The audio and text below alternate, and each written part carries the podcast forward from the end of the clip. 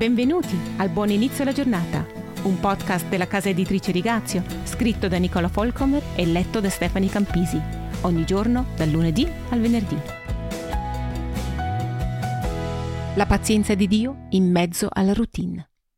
C'è stato un periodo della mia vita in cui ho vissuto in uno stato di perenne frustrazione, perché volevo sperimentare più azione, più opera tangibile e visibile di Dio.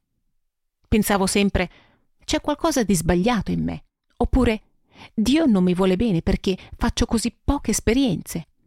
Questo atteggiamento, il voler sperimentare qualcosa, può talvolta condurre non solo i singoli cristiani, ma anche intere congregazioni a fare un grande errore.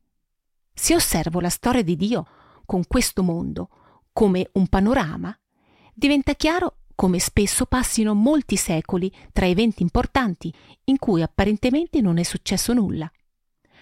Quanti anni ci sono nella vita degli eroi biblici in cui non accade nulla di spettacolare? Eppure Dio continua a lavorare, nel bel mezzo del tran tran quotidiano, nel mezzo della routine.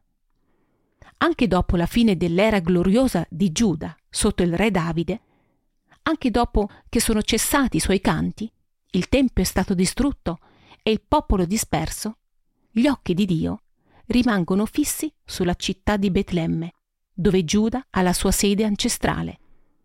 Un giorno, un profeta poco conosciuto, di nome Michea, osserva pensieroso questa piccola e insignificante città e all'improvviso ha la pelle d'oca.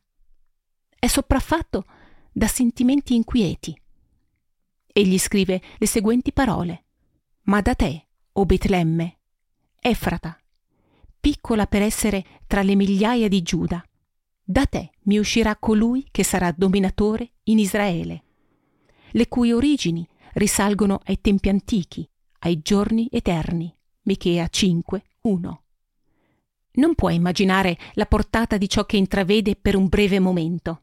Ci vogliono ancora alcuni secoli prima che Betlemme diventi lo scenario del più grande evento della storia mondiale. Ed è proprio questo che stiamo per celebrare nei prossimi giorni.